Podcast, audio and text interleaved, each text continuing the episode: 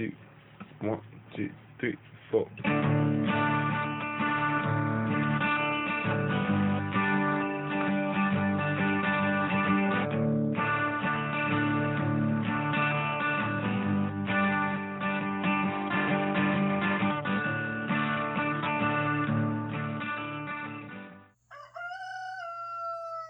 Hey y'all, this is Seba, the Southern Fried Witch, and this is episode 52 of season two.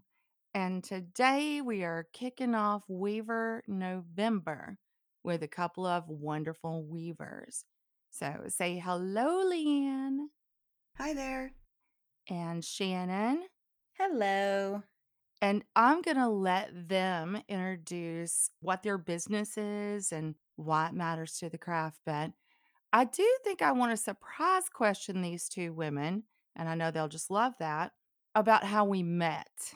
So, I had been a big fan of the podcast for a really long time, and I had been to the point in my craft where I was really looking for a connection with other witches. It's something that I hadn't necessarily been looking for before. I've always been a solitary practitioner. A lot of the witch community is just not my cup of tea for various reasons. And so when I found the Southern Fried Witch podcast, I knew that this was someone that I could really connect with. And I was like, well, Southern Fried Witch, she's got to be around here somewhere because I live in Alabama. And so I, you know, it started off just a couple of emails, a little back and forth. And then finally I was like, hey, so I was like, look, I don't want to, you know, cross any lines. And, you know, it's like asking your internet boyfriend to meet up with you for the first time, right? You're like, oh, what if they don't like me? What if I don't look like my picture? I love this. So I came to a group session for the first time, uh, kind of met everybody, and the rest was kind of history. I I realized after that first night, I was like, oh yeah, this is gonna be a thing. and it is now, Um, baby girl. yes, ma'am. Yes, it is. And then Leanne comes into the picture and tell everybody how that happened. Well, I found Shannon's work on Instagram because another maker that I followed shouted them out. And I was like, wow, a silversmith that actually knows what she's doing and is really witchy and not, you know, just doing it for the buck. And uh, she told me about you, and I've been hooked ever since. I, I just feel this huge connection. And that's what's so cool about this is that we all found each other and kind of lifted each other up and wanted to make everybody be bigger than we already were. It becomes a family when we treat each other that way. I love that. But um, Leanne, tell us how we uh, ended up wearing your beautiful cloaks for our photo shoot. Well, I think that Shannon got a cloak first. Is that right? That's right. Yeah. And then you guys saw them and wanted them as well. So um, it's what I do. I, I do a lot of work that never makes it onto the webpage or into the store or anything like that. And I don't care what other makers think about that. I've been poo pooed a lot for just giving my stuff away. By the way, it's okay to cuss on this forum if you need to. well, I'm just a I'm a real, real kind of witch, and um, I don't mince words. I'm pretty blunt. I love that. No, I saw your cloak and I fell in love with it immediately. We wanted something very magical and very real for our photo shoot. And so there was nobody else. But I tell you guys what we're going to do. Let's start with you, Shannon. Tell us about your business and how you got involved in your specific craft. Okay. Um, so I am a silversmith. Um, so that means I work basically exclusively with sterling silver.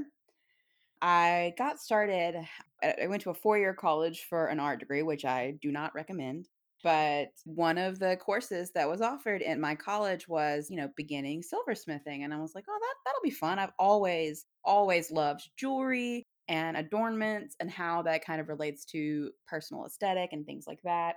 So I took that class in college and then I didn't really touch it for about probably about 10, 10 to 12 years after that. And COVID hit and I realized that i did not want to work my day job forever, that I really wanted to uh, put something more meaningful out into the world. And I realized that the way I could do that was with jewelry.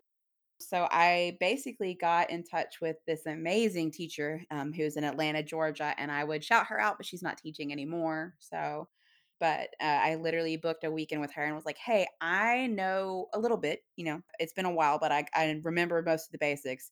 I need you to go over with me how to do this, this, and this." And um, it's one of those things where I literally tailored what I needed from her, and she just kind of taught me what I was missing and filled in the gaps for me. Well, how would you say that you were embedding your witchcraft into your craft, into your silversmithing? How does it get expressed? How does it weave itself in? The main way probably is gonna be, um, you know, obviously being very intentional with what kind of stones, what kind of materials, what kind of components that you're using. And then, of course, you know, where the piece is being worn on the body. So I've always viewed jewelry, especially stone jewelry and things of that nature, as a kind of a magical tool, just like a wand or an athame. You know, it's going to help you direct energy. It kind of becomes a conduit for that energy.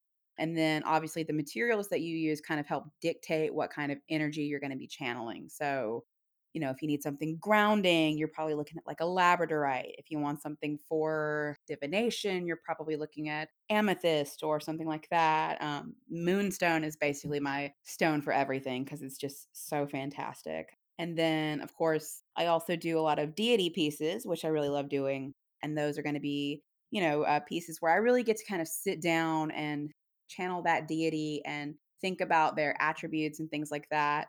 I've done Lilith, Athena, Persephone, Sekhmet, Artemis. I'm currently planning a piece for Hecate. So, uh, you know, those really, I think, more than a lot of the other pieces, kind of help connect to the craft and help connect people to their deity when they're not, you know, right in front of their altar. Well, Leanne, would you mind sharing the same thing about your wonderful business, Hagcraft Farm? How did you get started? Well, um, I've made clothes my whole life since I was a kid. I grew up in a very rural area where it was imperative to learn how to sew, and I learned on a treadle foot machine in my great grandmother's house. And I fell in love with it then. I realized very quickly that I could make stuff that didn't look like anybody else's stuff, and my little Aquarian heart sings about stuff like that. Okay, so that's fucking awesome. I really I I'm I'm just gonna be real here, that's fucking awesome. I love that. So it was, you know, born of need though, but also kinda generational, right, for the area? Sort of. Um, I grew up with fishermen and seamstresses in my background for as far back as I can count. Um, I've found some crazy things from like a hundred years ago that like a great great great grandmother was also a seamstress. But I also arrived at this career path kind of late in life. So my maiden name is Waddell, W A D D E L L. The reason why I'm telling you this is because it is an old Gaelic name and it literally means woad pickers. So my family have been dyers for generations, like coming from my homeland, you know? So I always felt that it was what I was supposed to do is make clothes.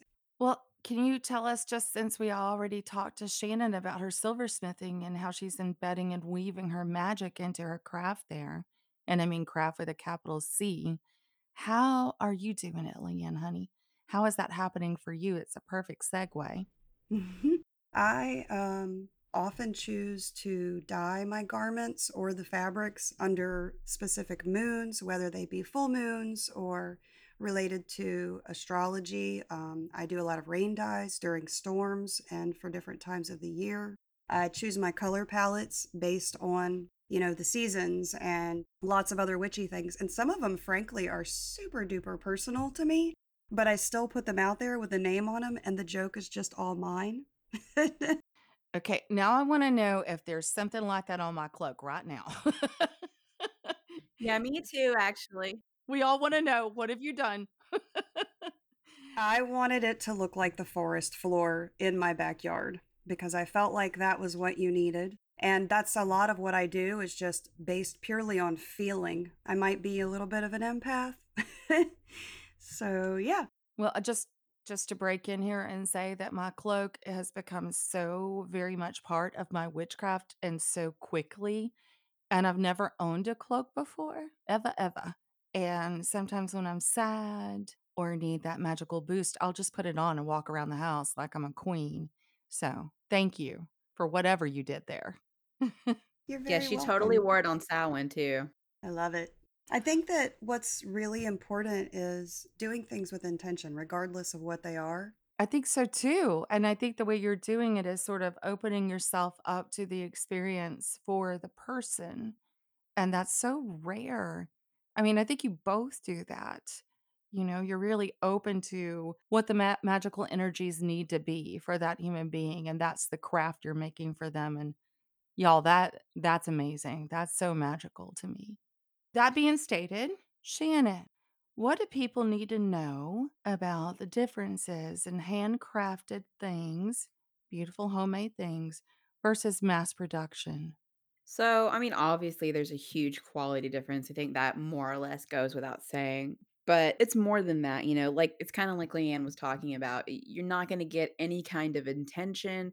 So, you're not going to get that feeling from anything that's mass produced. And, you know, whether it's cloaks that were dyed with rainwater during a storm under a full moon or, you know, a specifically handcrafted deity piece with your deity in mind and channeling that. Like, it's all about the intention and the energy that goes into making those pieces, um, especially when it comes to something like as important as something that you're going to use in a magical practice. You don't really want that to have kind of the icky, mass produced energy about it. Well, and I would probably just ask you and maybe add in here um, also what people are giving back to as a person, a small business, and another witch. And there's got to be some good juju there.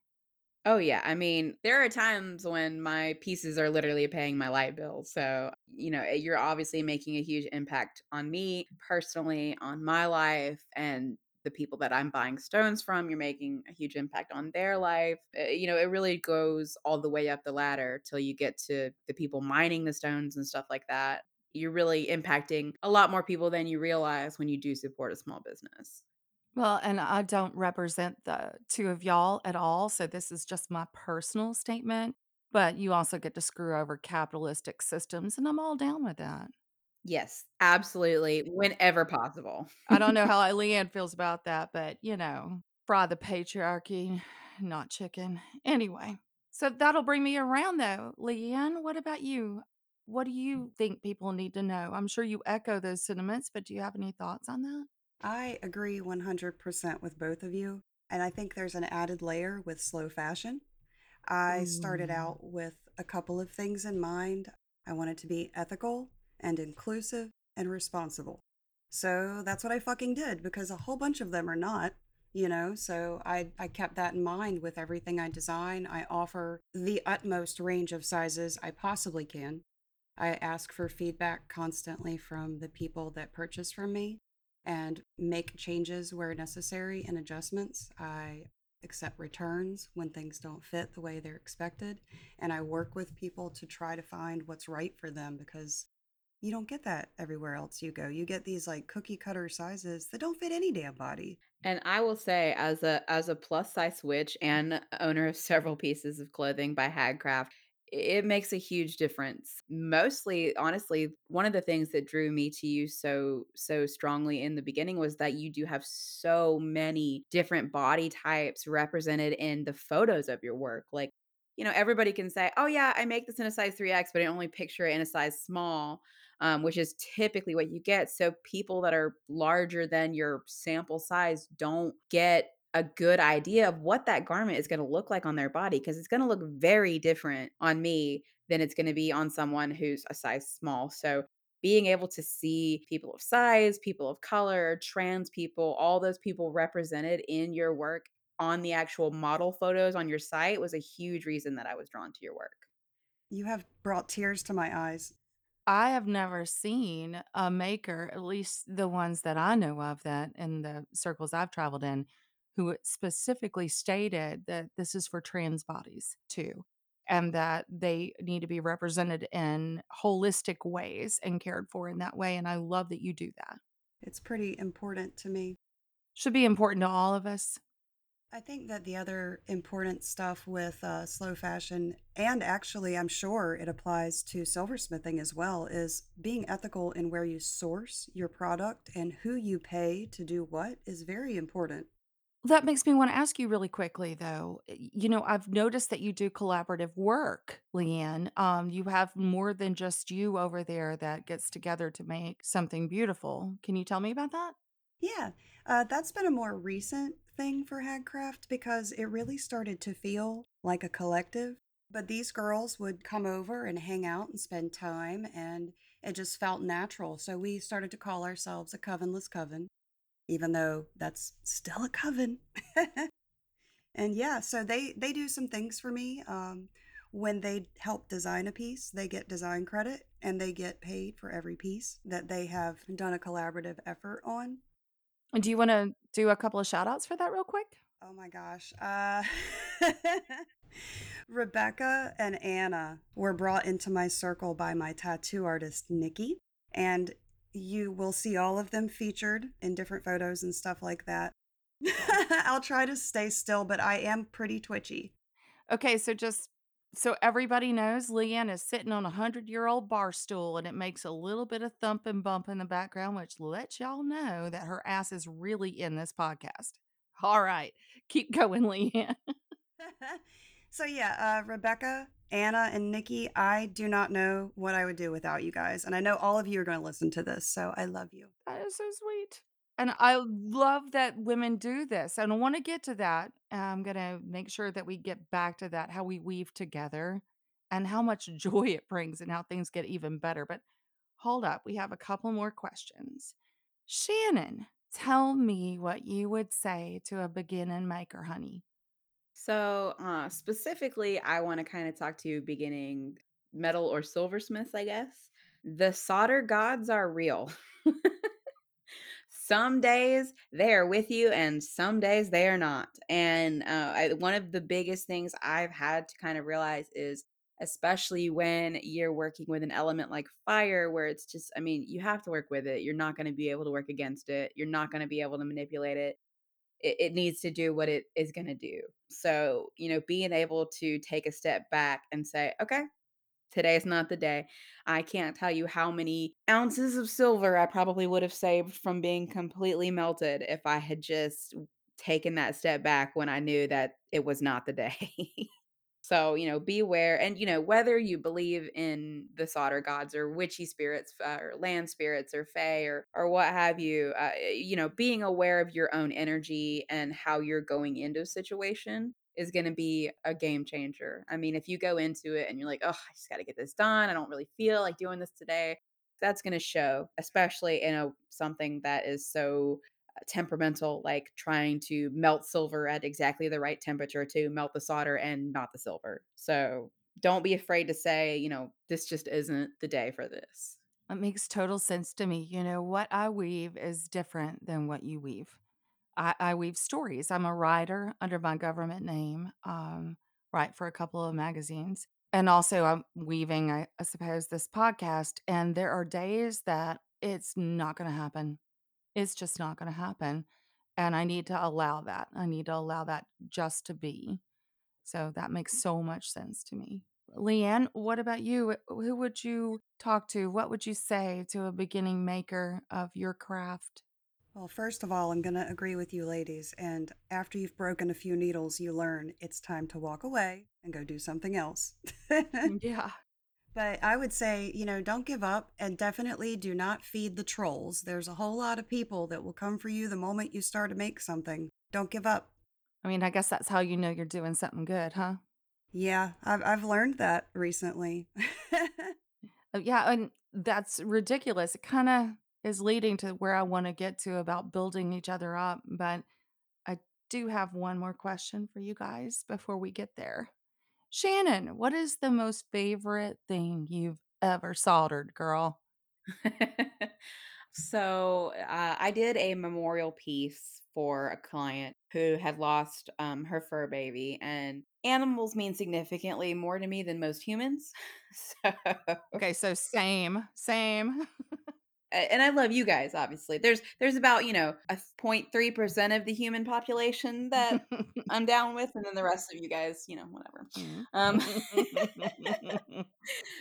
there's just something about animals that are so innocent and just pure and loving and people don't understand a lot of the time the really the trauma involved in losing that you come home to every day and loves you unconditionally no matter what kind of a crap day you've had no matter you know what's going on in your life or you know you just didn't give it 100% today and you feel like you've disappointed people and coming home to something that that never is disappointed in you there's just nothing quite like it. So to lose something like that, a spirit that you're so connected to, a lot of people that, you know, think of pets as just pets don't really understand that loss.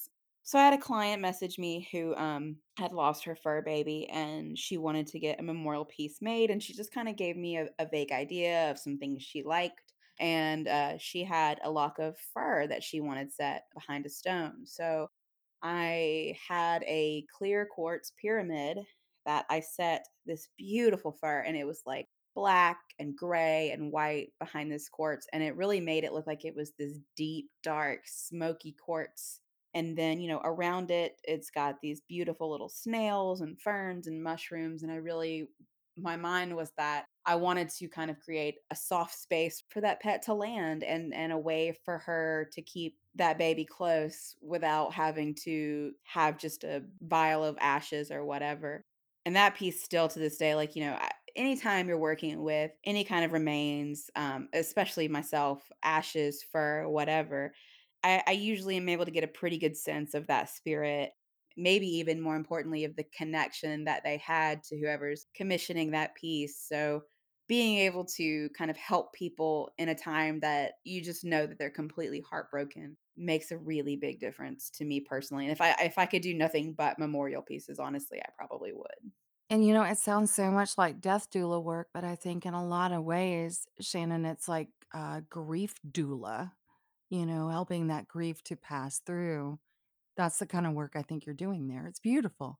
It really, you know, again, especially with stuff like deity pieces and stuff, you do get a connection, you do get that kind of spiritual element, but I don't know that I've ever felt better about a piece than the memorial pieces that I've done. It just really helps me kind of establish my relationship with death and, and establish a way that we all sort of know that, you know, our time in these meat suits are limited. And whether you believe in reincarnation or whether you believe in the afterlife, all we can really do is try to be kind to the people that are here, the people that matter while we're here.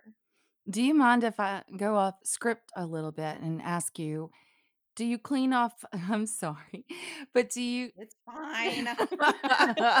yeah, uh-huh, I could tell it's really fine. Um, all right, but at the same time, eh, th- you're putting a lot of energy into these things. So, Leanne, I, I hope you're listening and maybe think about it too, because I'm wondering how do you keep from just I mean, I think I get an idea, but from you, I wanna know how do you keep from just bleeding out all of your energy into this craft when you send it on to someone and you've put so much magic in? So I actually didn't realize quite how much of that I was really doing until we actually had that lesson in group on um, amulets and talismans and stuff like that, and we Mm. kind of talked about that. And then the more I thought about it, the more I'm like, oh yeah, I, I totally still feel tethered to several pieces of jewelry that I've kind of sent out into the world.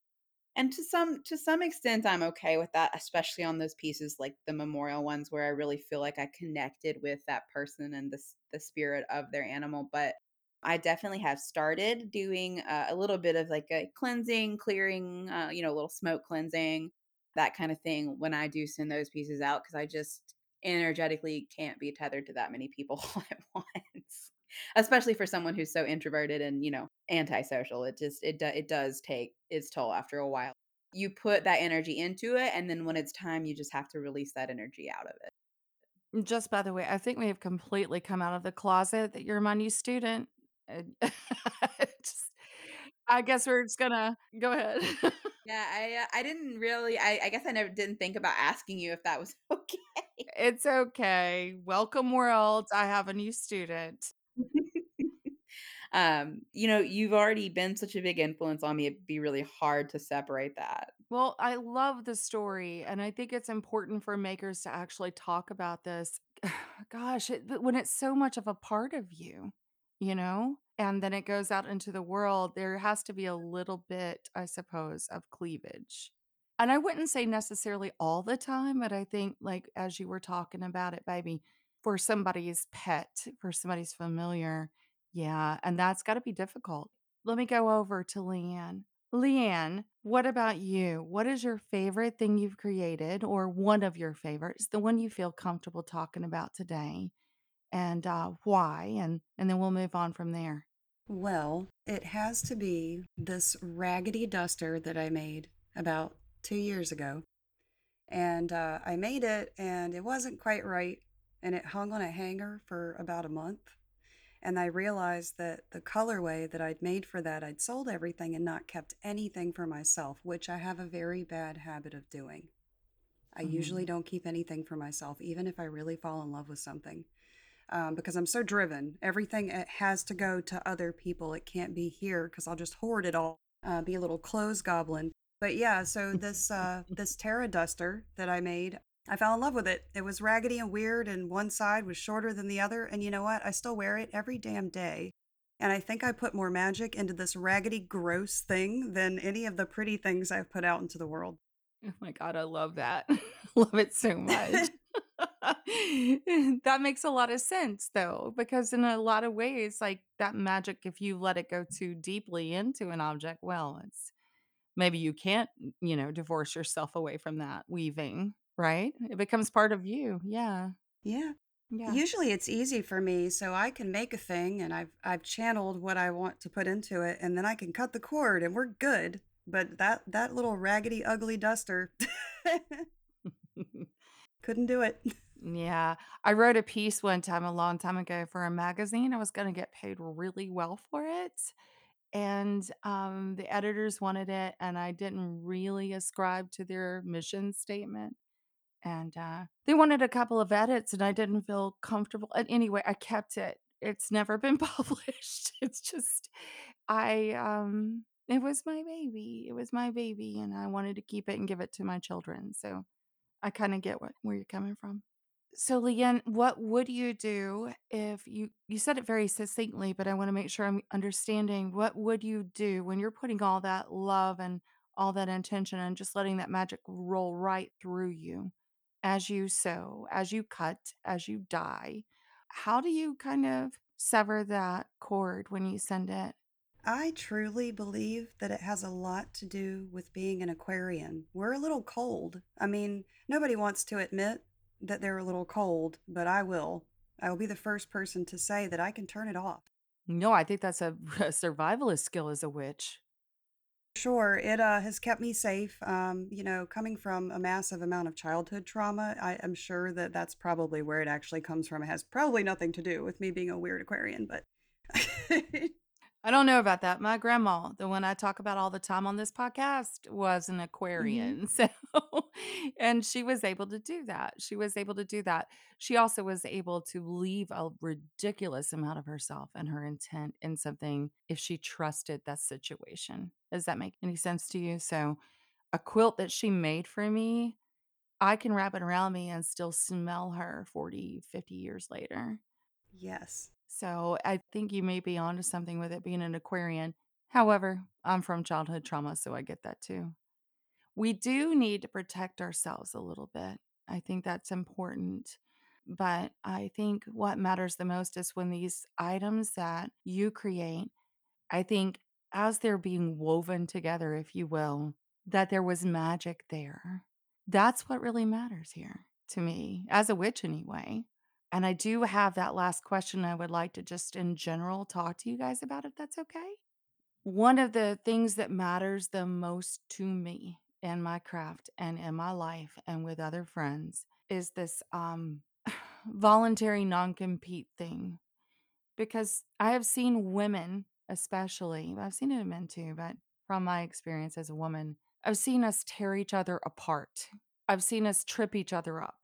I've seen so much of that that all I want to do in my older years, and I assume I'm older than everybody here, is to weave together something that can hold for younger witches that has nothing to do with ripping out the inseams.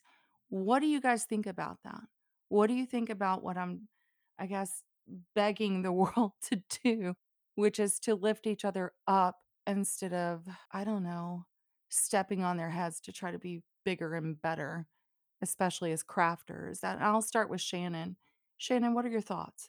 So I think the maker that Leanne was referencing earlier, the way that Leanne and I connected was through Wolf Tea Creations. And she is one of the most, I mean, she's such a great she's a great maker she's a great jewelry artist but she's one of the most helpful open people that i've come across in this journey i think. You know when i first started out you know she has like 25,000 followers or something like that on instagram and i messaged her a couple of questions just kind of like hey what kind of tips do you have? I'm really struggling with the instagram algorithm i'm really struggling with engagement and I just kind of assumed she wouldn't even see my message with a with a following that large, and I mean, she took the time to answer every question. She sent me videos and, uh, voice recording messages, and that's how I met Leanne, that's how I found Hagcraft, and I just that was the point for me where I was like, "Oh, yeah, this is, like, how this is supposed to be. This is the way people, makers, witches, women are supposed to connect with each other." And you get a lot of people being inspired by other people and people having similar aesthetics and stuff like that, especially in specifically witchy silversmith crafting. You know, a lot of the same imagery. People love to use cauldrons, people love to use pumpkins, people love to use brooms. And there's a lot of people out there that get real defensive and uh, gatekeepy about a lot of stuff like that. And I'd had several experiences where I had reached out to fellow makers, you know, "Hey, where can you tell me where you got this stone? Can you tell me where you got this sterling silver back component?" And gotten a very shut down, guarded responses until I talked to her. From there, you know, I really made it my mission anytime anyone asks me any question that I can answer about, you know, whether they're just starting out or whether they wanna know specifically where I got something, uh, to be as transparent as possible and really kind of help wherever I can. Well, you know, I've got the whole thing in my life about how the sacred has to move through us. We can't hold it in a jar and expect it to expand our lives. And to me, what you're saying equivalates to that. It's, you know, as a podcaster, when I first started, which, you know, you listen to the beginning seasons, they're fairly rough. And this one may be rough, but I had to learn everything on my own I contacted people, I asked them, you know, "I'm a big fan, can you share with me what platforms you use?" That Witch Life taught me Squadcast. Thank you, That Witch Life. And, um, Byron Ballard just was full of love and really encouraged me to continue. But other than that, there was just echoes because it's also competitive. And I think that's antithetical to our craft. I think it is. Uh, you can't hold the sacred in place. It has to be woven into every moment of our lives. And anyway, I love what you said about that. And I love that you're like that. What about you, Leanne? I agree with both of you uh, with aspects of this. So, you know, the fashion industry is cutthroat as hell, especially the slow fashion industry, which is funny because people don't really have any competition over one another. We all make radically different stuff, you know? But when I first started out, I met Emily from CrossFox. She is amazing. Tons of people know who she is. She she makes tons of clothes. Um, and she took the time to talk to me. And over the past two years, we've developed this amazing friendship. And she's always been there to lift me up and guide me and, you know, give me shit when I'm, you know, slacking off and, and all that. So that's been really cool. Um, and yeah, Casey from Wolf Tea is amazing. She is a goddess walking on this earth. She really is. But now I find myself in this strange position where other makers are starting to like riff on my designs, Oh, and that's a little scary. Uh, yeah, so, and I'm not throwing shade. I want to be real clear. I'm super duper crystal clear about things, but it would appear that, you know, people are starting to take notice of Hagcraft Farm designs um, and, and details that were unique to what I thought I was doing have started to crop up in other unexpected places. Um, social media can be a battlefield, you know? um, but I refuse to feed trolls and I refuse to let anything slow me down. So if people are starting to like my details and my designs, well, I'm just going to keep moving forward and being a step ahead of them. Well, I think that's a really important thing to bring up, and we need to look at the other side of this. We can't just be idealistic about this. So, you bring up a very important point, Leanne, and that is that people sometimes do compete with us, even if we're not competing with them. And one of, I think, the, I'm sorry, creepiest, nastiest things to do is to steal other people's stuff. That is the worst yeah, thing, you know? Because this is something that's all happening within me or within you or within Shannon or within any, anyone. And it's my first, I guess, impulse. It's any crafter's first impulse to say, Whoa, what are you doing? And there should be a moment where we could stand up and say, I would have shared with you anything, but you will not take it. 100%. I could not have said it better. I would never gatekeep. I would never, ever. It's just not my brand, you know? And I'm all about sharing. No shade. I'm not going to call anybody out. But I can tell you that if you pay attention in the slow fashion industry, you're going to start seeing details. Well, they won't be done underneath the full moon, and they will not be done out in that beautiful swamp. So, that is true. Mhm. you know, when I first started the podcast, actually, no, let me go back. When I first started my blog, honey, which was like over a decade ago, and uh, did the whole Southern Fried Witch thing, I saw a lot of things pop up with my name on it, you know, or at least with the name that I had claimed on that. And I decided to let it go. I decided I would just outshine all that, but it's kind of icky. It really is. And there is a place in the sand where we can say, ask me, you might get it, take it. We are still witches. Let's not lie to the public. Exactly. Yeah, so I don't know. I'm all about that. I want to, as much as I can, join forces with and and weave with and create this beautiful magical space with other makers and other crafters. But I don't think that people who steal our art are makers and crafters. They're imposters. So it's not exactly the same thing with them, is it? Nope, it certainly isn't. Well, and you know, for me, um, like especially like with silversmithing and with jewelry making, it's one of those things where, you know, I'm a big believer that there's not really an original thought in the world. I feel like everything has been thought of by someone somewhere at some point. They may not have put uh, action behind it, they may not have created something, but it used to really, I used to be very much like on the lookout for that kind of thing. Like, going through people's pages and seeing, "Oh, this person's design looks so much like this person's. I wonder who did it first. And I kind of got myself into a little bit of a dark space about it. So I've pretty much at this point just have started kind of just deciding that, you know, I'm not putting any energy into anything like that just because uh, especially with, you know, in the silversmith community, especially, you really there's like 4 or 5 people that make the bats and the moons and the stars and all the stuff that we use. So you're going to see a lot of similarities between a lot of different pieces from a lot of different people. It'll really drag you down quick if you let it. I mean, honestly, it's just for me, if you're straight up going to steal something from another artist, it's just sad. You know what I mean? It's just, it's one of those things where I have to just look at it and say, man, it sucks that you don't have any creativity of your own and kind of move on because you just can't feed that kind of emotion. You just can't. It will literally, like, especially on social media, especially with social media being the soul sucking thing that it pretty much already is. I would consider it like the worst necessary evil that I have to have. And I'm sure Leanne agrees. It's already so negative. You just can't let it get to a place where you're constantly looking around trying to find things where people have copied you or used your ideas or ripped off your aesthetic because you'll find it and it will just suck the life out of you. And there's really not a whole lot you can do about it. Yeah, I think you're right. Yeah, there's nothing we can do about it at all. I think that the best we can do is keep on creating original content and hoping that more people try that because whoever's doing that kind of theft, they really don't look inside of themselves at all.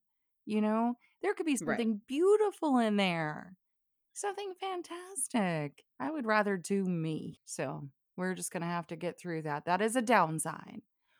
But let me ask you both off road here again. You know how I'm going to do you. What? I know Shannon loves it specifically. Um, I know I'm a Capricorn, so I'm like, uh, "Excuse me, ma'am. I have 3 pages of notes deviated from the script, so I I'm going to need you to backtrack." Um, I'm so sorry. I will pay for it later, I'm sure. Why do you continue to do it? Because we all know we don't make a whole lot of money, y'all. We don't make a whole lot of money. We make a little, but there isn't a whole lot out there for us. Why do we continue to do it? And let's start with Leanne. I keep doing it because I couldn't stop if I tried. I mean, I brought up, you know, the uh the drama aspect of what I do, but in reality, I did expect that because it is the fashion industry. So I did want to close that part of the conversation out on that note. I did expect it. It was just a surprise when I finally saw it.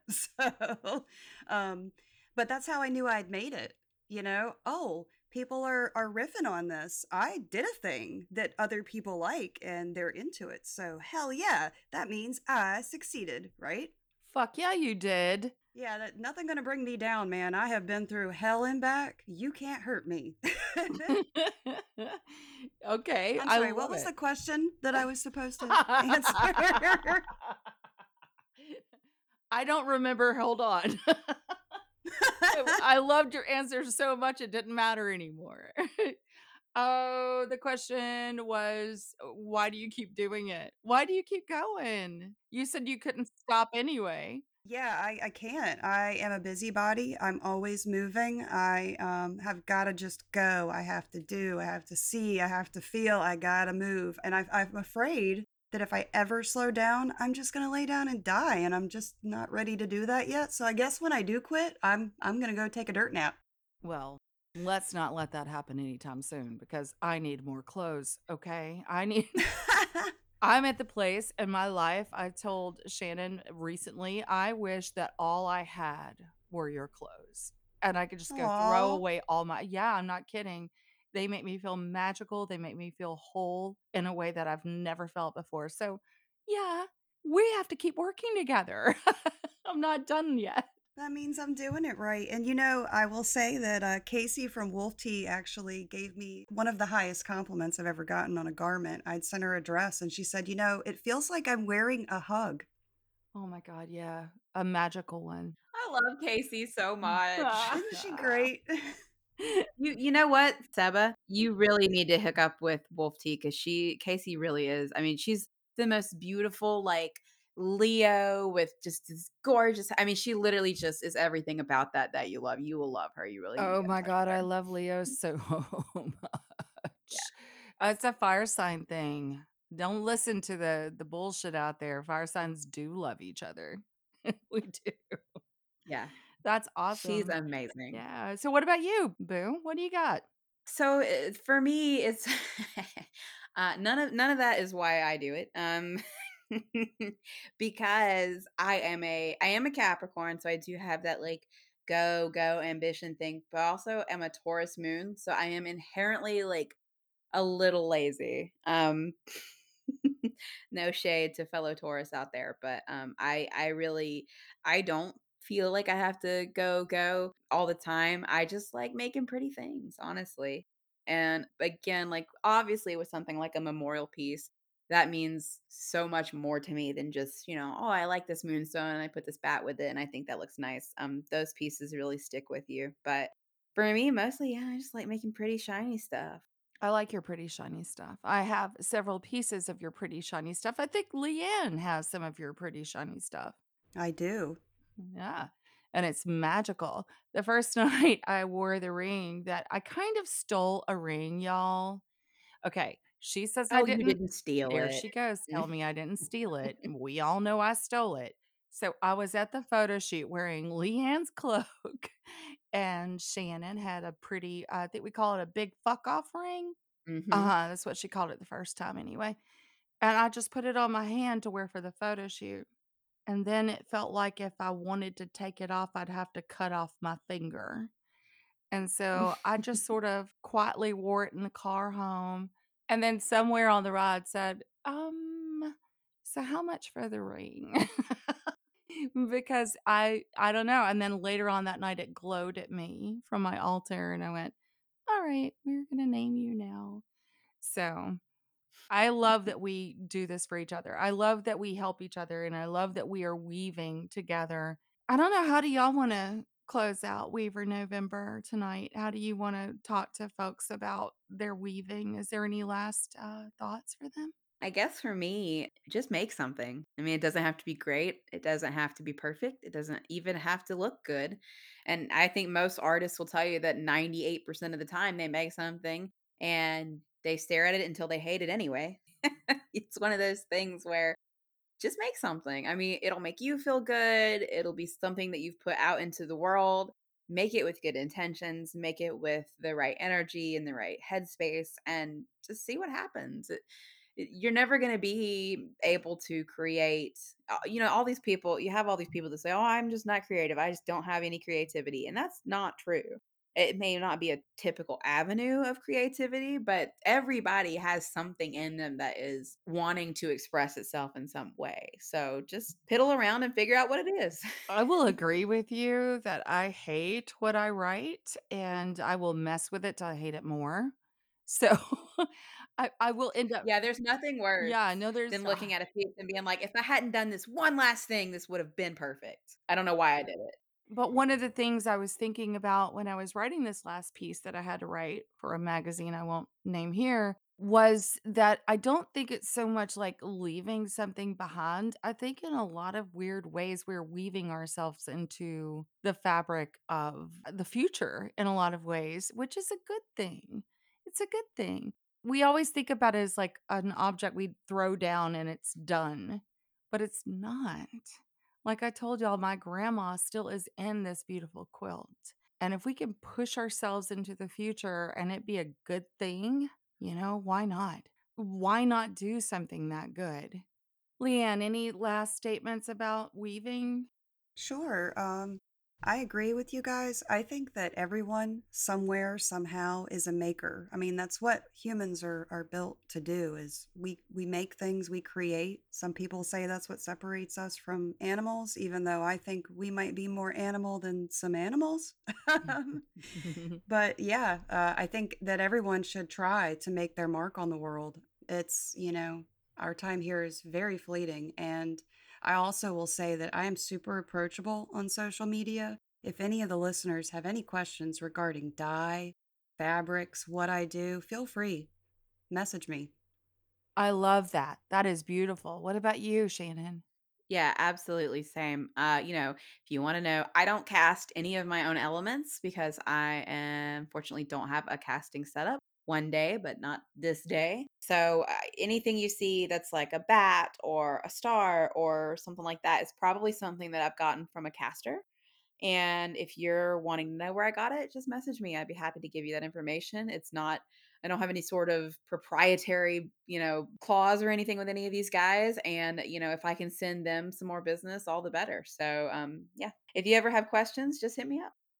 And I'm only a writer and a farmer and a podcaster, but I'm willing to answer any questions at all, from the kind of microphone I use to what kind of marigolds to plant in the spring. So hit me up. And by the way, before we go, we gotta we've gotta go. But Leanne is also uh, she has a farm. Leanne has um honey, right, Leanne? Yes, I have honeybees and chickens currently on my farm. And sometimes if you're a really good girl, you can get some of that honey from her. Isn't that right? Yep, there might be a little bit left in the shop right now, and they are all in the apothecarist jars that everybody loves so much that you can reuse for your witchy things later. Mm-hmm. I'm already on mine. I have mine and it has a very special use, so I'm already excited about it. Yay! Yeah, and you know, us witches can't throw away a jar. So, No, gosh, it is the curse of us. It really is. I don't know what that's about. I have a whole box of jars somewhere. And you know, I'm weak about the blue ones, y'all. Weak about the blue ones. I'll keep that in mind. Oh no, she's gonna feed my addiction. Well, you know, out in the back in the swamp where it drops down into the actual like wash of the swamp, it Mhm. used to be the outhouse and the trash area for the farm that I live on, which is well over a 100 years old. Um, so we call it the bottle swamp. Um, in the wintertime, you can go out there and dig all manner of bottles, loads of them. Oh my god, I would never leave the swamp. I would just be out there. Yeah, I'm super jealous of your, like, bottle vein that you've mined from the earth. Yeah, It's we would hilarious. So I have a TikTok, and uh, my friend Nikki and I were we did a little walk through the swamp and made a TikTok and showed people the bottles, and people were commenting and freaking out, going, "Oh, those are witches' bottles! Leave those alone!" You know? And I'm like, "Yeah, they're mine." Yeah, witches' bottles, people misunderstand uh, them quite a lot, don't they? They do. I'm like, if there were that many witches' bottles on a property, I'd be getting the hell out. Yeah, me too. That's for sure. Although the witches' bottles that I create are all defensive magic and they're buried and there's no way you could get to them, so I'm pretty sure that they're gonna stay in place until somebody comes and excavates my land, and hopefully I will not be here anymore. Anyway, I love that y'all came on the show, and thank you for being part of Weaver November. I'm gonna put everybody's links up so that people can find you and find all your beautiful stuff. Thank you for letting us come on. It's been great. I've very much enjoyed I it's the first time I got to hear Leanne, so that was exciting. I think we made friends for life. I think this is what we're gonna do. We're gonna be friends. It's gonna be a good thing. Thank you for having me, and I I love that I've gotten to talk to both of you at the same time. I was super nervous. I'm a little less nervous now. So if we do this again, I might be a pro by then. We could do it again. Don't worry about that. I've got good ideas for that. So we could probably do that again right after Yule. I'm all about it. I love it. I love it too. Okay, y'all. Seba did want to let y'all know that we are going to start a giveaway here in a few days. The details of that are going to be on the Instagram. So be sure and check that out. We're going to have some really awesome stuff. We're going to have a gorgeous cardigan from the amazing Hagcraft Farm. We're going to have a beautiful beeswax candle from uh, Crystal Sands from the Farmer Ish Journal. So if you haven't checked her out, definitely give her a look. She is amazing. I'm going to be contributing a piece from Hacks and Wolf. And of course, Seba is going to have all kinds of goodies from around the farm a couple of spells, a couple of really awesome things, some beautiful cards, and some extra stuff that she has gathered especially for you guys. So be sure to check out the Instagram. Southern Fried Witch on Instagram and how to enter and all those details will be up there on that post. So check that out. Well, I'm going to go and thank y'all for listening to us today. And blessed be everybody. Love y'all like chickens. Say bye, y'all. Bye. Y'all have been listening to the Southern Fried Witch podcast. Come back around next week for a little bit more magic from the deep south.